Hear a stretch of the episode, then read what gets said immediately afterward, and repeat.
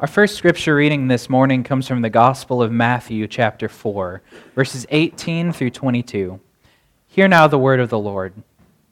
As Jesus was walking beside the Sea of Galilee, he saw two brothers, Simon, called Peter, and his brother Andrew. They were casting a net into the lake, for they were fishermen. Come, follow me, Jesus said, and I will make you fishers of men. At once they left their nets and followed him. Going on from there, he saw two other brothers, James, son of Zebedee, and his brother John. They were in a boat with their father Zebedee, preparing their nets. Jesus called them, and immediately they left their boat and their father and followed him. This is the word of God for the people of God.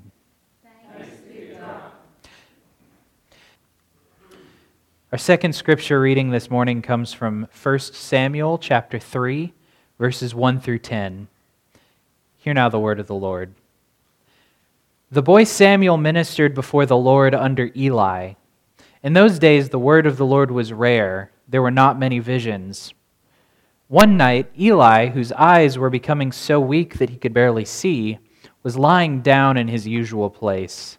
The lamp of God had not yet gone out, and Samuel was lying down in the house of the Lord, where the ark of God was. Then the Lord called Samuel. Samuel answered, Here I am. And he ran to Eli and said, Here I am. You called me. But Eli said, I did not call. Go back and lie down. So he went and lay down. Again the Lord called Samuel. And Samuel got up and went to Eli and said, Here I am. You called me. My son, Eli said, I did not call. Go back and lie down. Now Samuel did not yet know the Lord. The word of the Lord had not yet been revealed to him. A third time the Lord called Samuel, and Samuel got up and went to Eli and said, Here I am, you called me. Then Eli realized that the Lord was calling the boy. So Eli told Samuel, Go and lie down. And if he calls you, say, Speak, Lord, for your servant is listening. So Samuel went and lay down in his place. The Lord came and stood there, calling as at the other times, Samuel, Samuel. And then Samuel said, Speak, for your servant is listening. This is the word of God for the people of God. Last week we started talking about messages from above, or hearing what God is calling you to do or who He's calling you to be. It can be hard to understand how God is working in the world at any given moment, especially in seasons of life where you find yourself struggling, or at the very least, when things aren't going as you'd expect. Last week we saw that that's one of the things that we can learn from John the Baptist. As people called to walk by faith rather than by understanding, we need to be open to the fact that the Holy Spirit often works in unexpected ways and to remember that if we approach our callings with trust in the Lord, we can find ourselves in the middle of His amazing work in ways that we never would have thought possible. Remember, when John the Baptist trusted Jesus, the sky opened up and God spoke. Indeed, the idea that God can and does work in people's lives before they understand is an incredibly important one. But there's an obvious challenge that's built into it. What happens when our understanding is so lacking that we don't even know what God's call is, let alone how to follow it? Well, that's where we find Samuel in our scripture this morning, so confused that he doesn't even know that it's God who's calling him in the night. Now, I think that it's important and helpful for us to know the people of the Bible fairly well. So here's a quick uh, refresher on Samuel Born into a time when Israel had mostly forgotten about God, he would grow up to be a great prophet and leader and an advisor who would reshape the course of history for the kingdom. When the people begged for a king, it was Samuel who revealed Saul as God's choice, and subsequently who led the new king as he reestablished Israel's standing. And then, when the day came that Saul turned away from God, it was Samuel again who identified and anointed David as the new king. After David's battle with Goliath, when Saul becomes envious of the younger man and tries to kill him, we see Samuel once again at the forefront, sheltering David at great risk to his own life. Yet here, in this scripture this morning, we see Samuel as a young boy who doesn't yet know God and who can't figure out who it is that is calling to him in the night. Now, Samuel did not yet know the Lord, it says. The word of the Lord had not yet been revealed to him. To say it concisely, the Lord called Samuel before the boy knew him, and the Lord calls us before we know him too. Samuel lived in a world that had mostly forgotten about God and we too live in a world that's fallen and broken. Even within ourselves, there's a kind of emptiness, an understanding that things are not quite right, that they're not how they're supposed to be. But the magnitude of that truth is simply staggering. Not only are we fallen people in a fallen world, but we're so fallen by default that we can't even recognize that we need saving. We're quick to justify our actions, to pursue a do as you please sort of mindset in a free for all society. And it's popular to dismiss holiness as just another old idea. But the truth is, that's nothing new. If you watch old movies, or if you read Victorian literature, or if you even go back so far as to pick up an ancient Greek play, you'll find the same sorts of things time and time again. The same pursuit of individual desire that you see today. The messages have always been there, the lies have always been proclaimed. On one hand, there's the message that you know what's best, that you should be able to do what you want. And on the other hand, there's this message that competes that says, no, you're not enough. And you know what? Because of that, you don't deserve to be loved. You don't have any place here. And those are the two competing messages, but they exist on opposite extremes. And yet, somehow, against all of those temptations, against those terrible, terrible messages, there's another one that cuts through, which says, maybe you don't have all the answers. Maybe you don't know what's best. And if you did, why aren't you ever satisfied? Why isn't it ever enough? And you know what?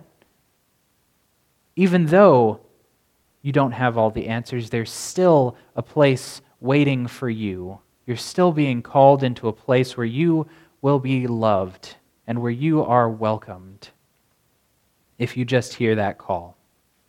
Even before we can hear it over the noise that surrounds us, we feel the need deep in ourselves for the love of God. The grace of the Lord doesn't depend on our own understanding, and thank God for that.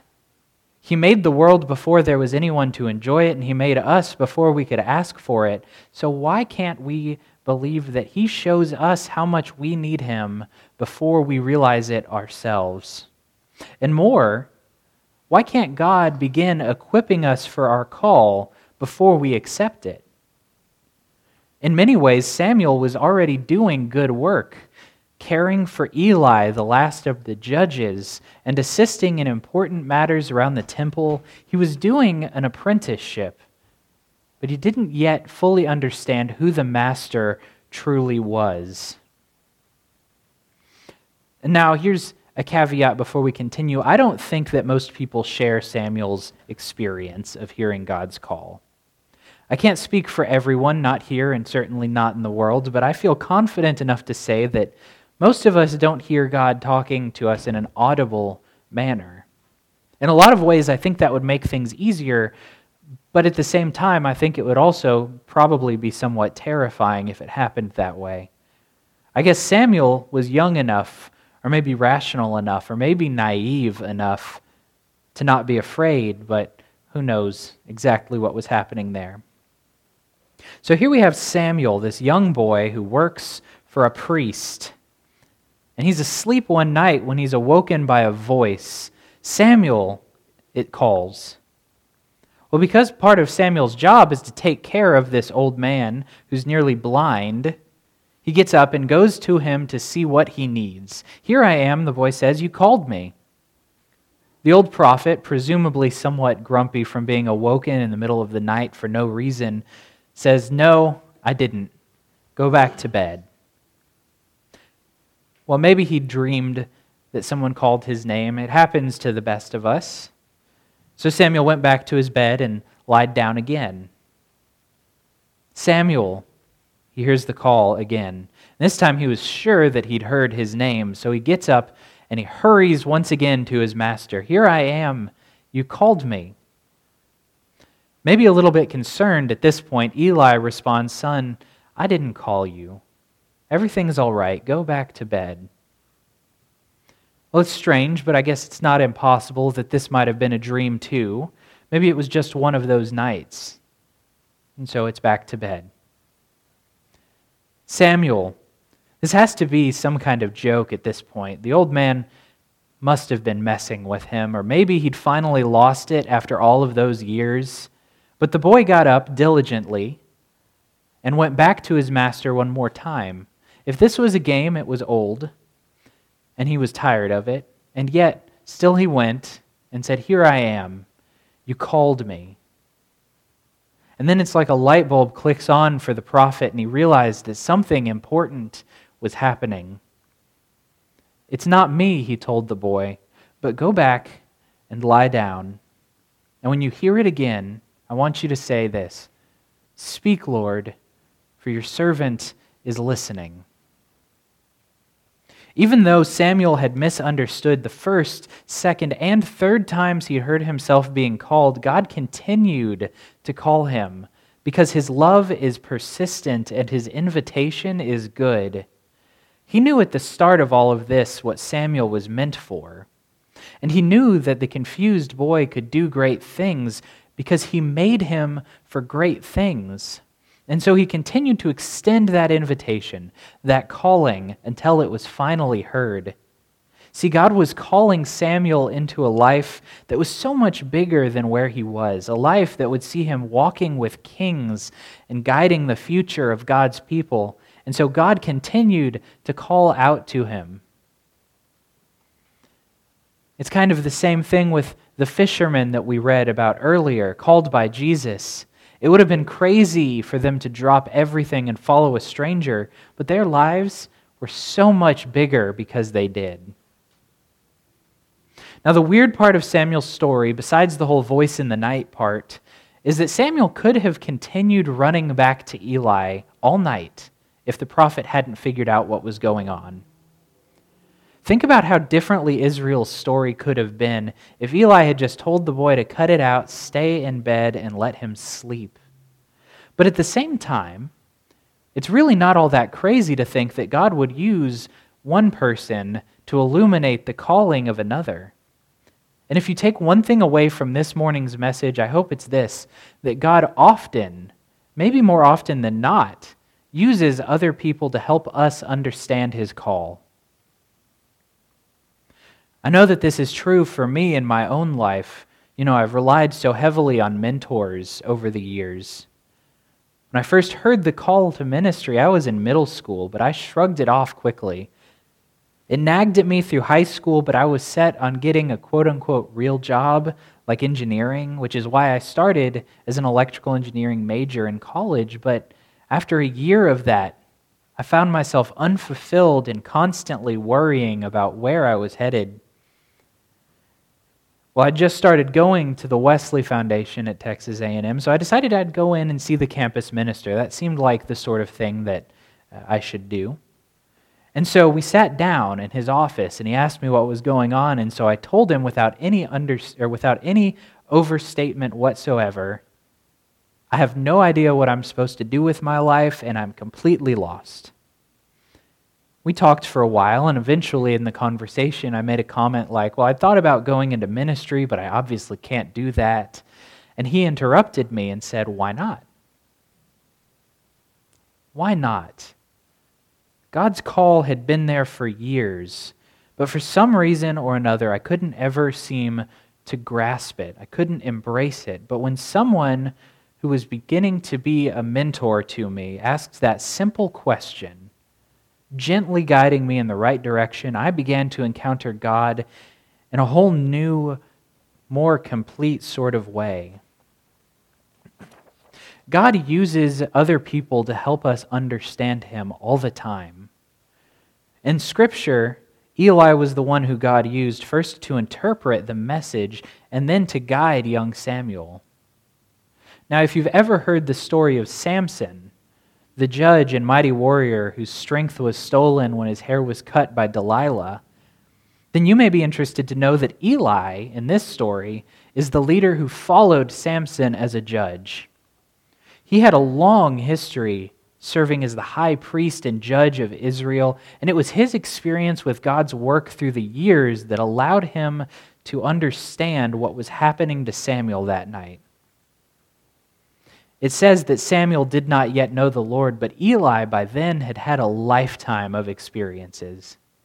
This is one of the reasons that having Christian friends and mentors is such an important part of life in the church.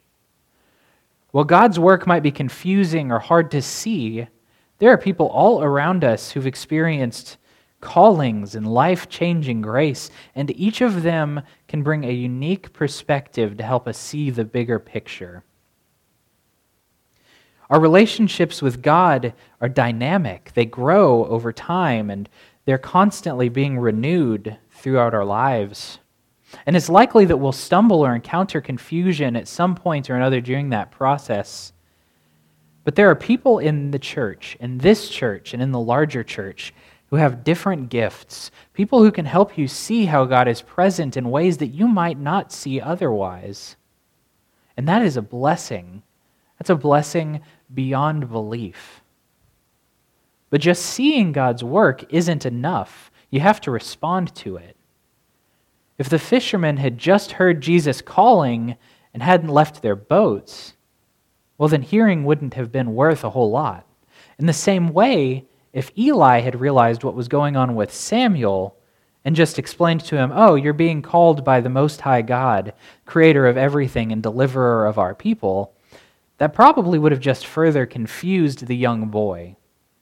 But where Eli could understand because he was experienced, he could also offer guidance because he was wise. We believe that walking with God creates a very real change in a person's life, and a person who's spent years listening to and obeying the Lord will be very different from when they began.